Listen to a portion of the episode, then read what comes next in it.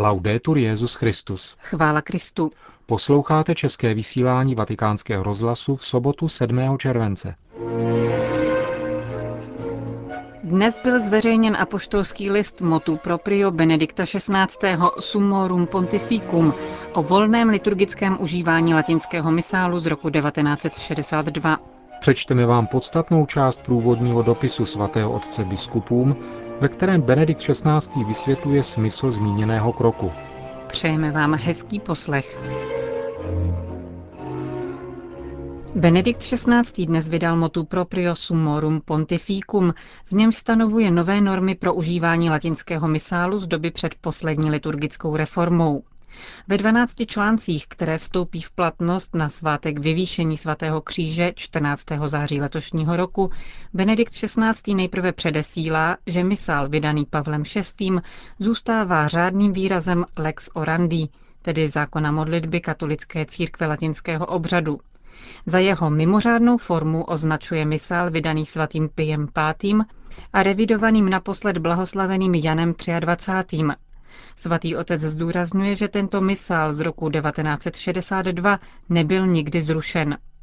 Podmínky k jeho používání upravovaly doposud dva dokumenty, jednak Indul z roku 1984, Quatuor Abhic Annos, vydaný Kongregací pro liturgii a svátosti, a jednak motu proprio Jana Pavla II. z roku 1988 Ecclesia Dei. Oba dokumenty nyní nahradí nové normy, představené v dnes vydaném motu proprio Benedikta XVI. Jaké změny tedy motu proprio o římské liturgii přináší? Každý kněz latinského ritu může při všech mších celebrovaných bez přítomnosti lidu s výjimkou velikonočního trídua svobodně zvolit, podle kterého z obou misálů chce sloužit. Nepotřebuje k tomu žádné zvláštní povolení svého ordináře. Totež platí pro instituty zasvěceného života a společnosti apoštolského života, které se rozhodnou slavit mši svatou podle misálu z roku 1962. Pokud by se některá z komunit nebo celý institut rozhodl pro tento úzus a sloužil ho převážně nebo zcela pravidelně, je třeba, aby o tom rozhodli příslušní představení. Z hlediska života farností je nejdůležitější pátý článek dokumentu, rozdělený do pěti paragrafů.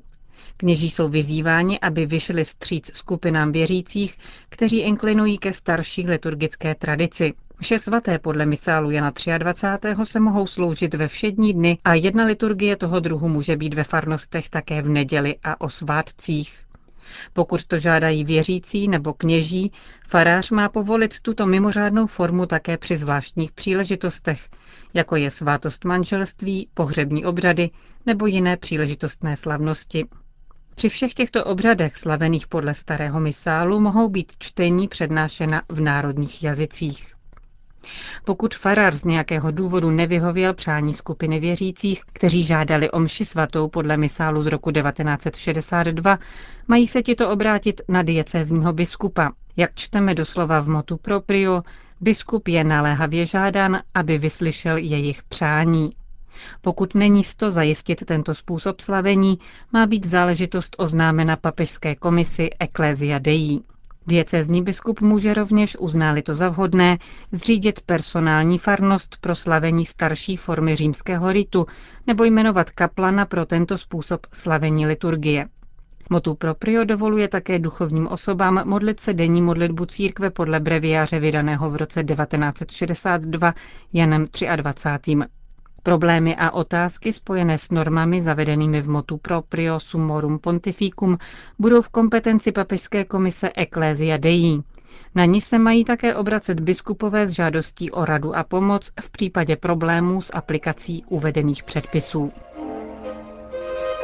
A nyní vám přečteme podstatnou část průvodního dopisu Benedikta XVI. všem biskupům, ve kterém vysvětluje důvody vydání svého apoštolského listu Summorum Pontificum. S velkou důvěrou a nadějí vkládám do vašich pastýřských rukou text nového apoštolského listu Motu Proprio o užívání římské liturgie, která předcházela reformě uskutečněné roku 1970 Dokument je plodem dlouhých úvah, mnoha konzultací a modliteb. Zprávy a soudy činěné bez dostatečných informací způsobily nemalý zmatek. Objevily se vzájemně velmi odlišné reakce, počínaje radostným přijetím až k tvrdé opozici k plánu, jehož obsah ve skutečnosti nebyl znám. Tomuto dokumentu se nejvíce stavěly na odpor dvě obavy, kterým bych se rád tímto dopisem blížej věnoval. Za prvé je to obava, že zde bude dotčena autorita druhého vatikánského koncilu a že jedno z jeho zásadních rozhodnutí, liturgická reforma, bude uvedeno v pochybnost. Tato obava je neopodstatněná. V této souvislosti je nejprve třeba říci, že misál publikovaný Pavlem VI. a znovu pak dvakrát vydaný Janem Pavlem II. samozřejmě zůstává normální formou, řádnou formou eucharistické liturgie – Poslední vydání Misále Románum, které předcházelo koncilu, bylo publikováno z autority papeže Jana 23. roku 1962 a užíváno během koncilu. Bude však moci být nadále používáno jako forma extraordinária liturgického slavení. Není na místě mluvit o těchto dvou vydáních římského misálu, jako by to byly dva rity. Jde tedy spíše o dvojí způsob užívání jednoho a téhož ritu. Všichni víme, že se věrnost starobilému misálu stala rozpoznávacím znakem prohnutí vedené arcibiskupem Lefévrem. Důvody rozpolcení, které se zde rodilo, však leží hlouběji. Mnohé osoby, které zjevně přijímaly závazný charakter druhého vatikánského koncilu a které byly věrny papeži a biskupům, nicméně toužili po formě jim drahé posvátné liturgie. K rozpolcení došlo zejména proto, že na mnoha místech se necelebrovalo věrně podle pokynů nového misálu, který byl dokonce chápán jako autorizace či rovnou jako povinnost kreativity, jež vedla často k deformacím liturgie na mezi snesitelnosti. Mluvím ze zkušenosti, protože jsem i já tuto dobu prožil se všemi jejími očekáváními a zmatky.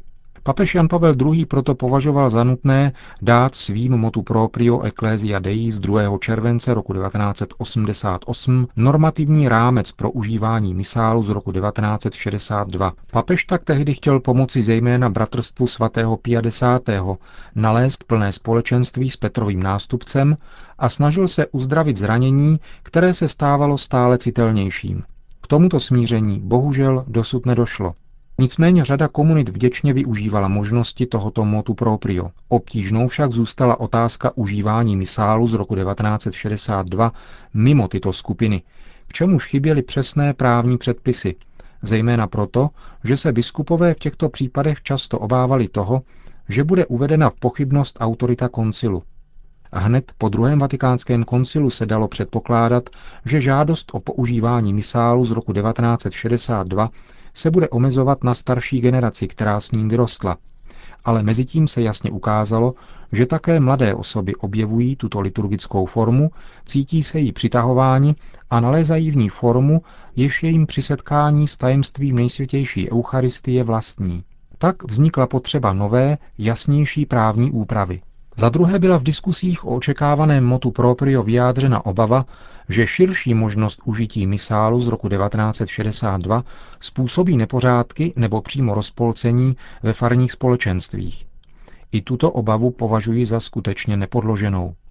Užití starobilého misálu totiž předpokládá jistou míru liturgické formace a znalost latinského jazyka, přičemž se obé nevyskytuje tak často. Již z těchto konkrétních předpokladů je jasně vidět, že nový misál zůstane řádnou formou římského ritu nejen z důvodu právního založení, ale také vzhledem k reálné situaci, v níž se nachází společenství věřících. Obě formy užívání římského ritu se mohou vzájemně obohacovat – do starého misálu budou moci a měli by být zařazeni noví svědci a některé z nových prefací. Ve slavení mše podle misálu Pavla VI.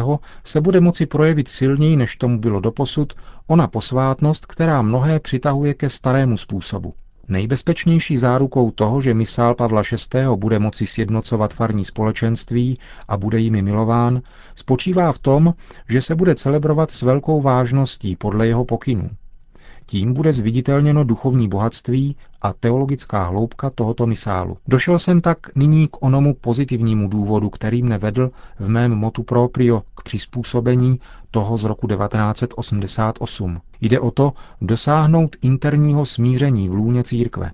Při pohledu do minulosti, na rozdělení, která v průběhu staletí zraňovala Kristovo tělo, Neustále vystává dojem, že v kritických momentech, ve kterých se tato rozdělení rodila, nebylo ze strany představitelů církve učiněno dostatek pro zachování či znovu dosažení smíření a jednoty. Vyvstává dojem, že opomenutí církve mají svůj podíl viny na skutečnosti, že se tato rozdělení mohla upevnit. Tento pohled do minulosti nás dnes staví před povinnost činit vše, co lze proto, aby všichni ti, kteří skutečně touží po jednotě, mohli v této jednotě zůstat nebo ji opět nalézt. Přichází mi na mysl věta z druhého listu Korintianům, kde Pavel píše Korintiané, mluvil jsem k vám docela otevřeně. Srdce se mi otevřelo do kořán. Máte široké místo v mém srdci, ale ve vašem je místa málo. Otevřete do kořán srdce i vy. Pavel to říká zajisté v jiném kontextu, ale jeho výzva se může a má dotknout také nás právě v této věci. Otevřeme velkodušně naše srdce a nechejme vstoupit všechno to, čemu víra sama dává prostor. Mezi jedním a druhým vydáním římského misálu tedy není žádný protiklad. V dějinách liturgie je růst a pokrok, ale žádný zlom. Co bylo posvátné pro předcházející generace, zůstává posvátným a velkým i pro nás a nemůže být z nenadání zcela zakázáno nebo dokonce pokládáno za škodlivé. Všem přinese dobro, bude-li uchováváno bohatství, které vyrostlo ve víře a v modlitbě církve a dáli se mu správné místo. Samozřejmě, že k životu plného společenství patří, že také kněží z komunit, které se drží starobilého způsobu, nemohou ze zásady odmítat celebrovat podle nových knih. Nebylo by totiž slučitelné s uznáním hodnoty a svatosti nového ritu jeho úplné odmítání. V závěru mi leží na srdci, drazí bratři v biskupské službě, zdůraznit to, že nové normy nezmenšují žádným způsobem vaši autoritu a odpovědnost ani za liturgii, ani za pastoraci vašich věřících. Každý biskup totiž ve své diecézi řídí liturgii. Nic tedy není odnímáno autoritě biskupů, jejíž úkolem je i nadále bdít nad tím, aby se vše konalo v pokoji a klidně. Kdyby měl vzniknout nějaký problém, který farář nebude moci vyřešit, místní ordinář může vždycky zasáhnout v plném souladu s tím, co bylo stanoveno novými normami motu proprio. Svěřují mocné přímluvy Marie Matky Církve tyto nové normy a ze srdce udělují své apoštolské požehnání vám, drazí spolubratři, kněžím vašich diecézí a všem kněžím vašim spolupracovníkům, jakož i všem vašim věřícím. To byly hlavní pasáže průvodního dopisu Benedikta XVI., ve kterém vysvětluje důvody vydání svého apoštolského listu Summorum Pontificum. Jeho plné znění najdete na našich internetových stránkách www.radiovatikana.cz Verona.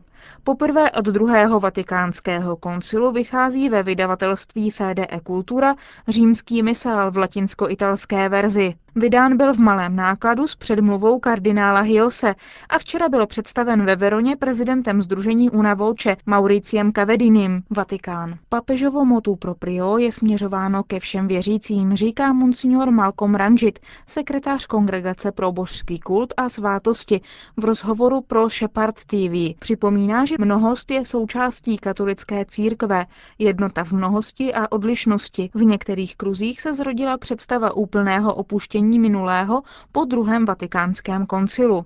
Svatý otec hájí to, že druhý vatikánský koncil je dalším momentem v životě církve, který je kontinuální, dodává monsignor Ranžit. Budeme muset reagovat na ohlasy veřejného mínění, zvláště kněží, říká kardinál Jean-Pierre Ricard, předseda francouzské biskupské konference. Nepočítá s mnohými požadavky na slavením mše podle misálu z roku 1962. Přesto se domnívá, že vyřízení jednotlivých žádostí nebude jednoduché, protože kněží už jsou nyní přetěžováni. A na závěr ještě jedno oznámení. V úterý 10. července ve 12 hodin bude publikován dokument Kongregace pro nauku víry Odpovědi na otázky týkající se některých aspektů učení o církvi. Dokument představí na tiskové konferenci prefekt zmíněné kongregace kardinál William Levada. Končíme české vysílání vatikánského rozhlasu. Chvála Kristu. Laudetur Jezus Christus.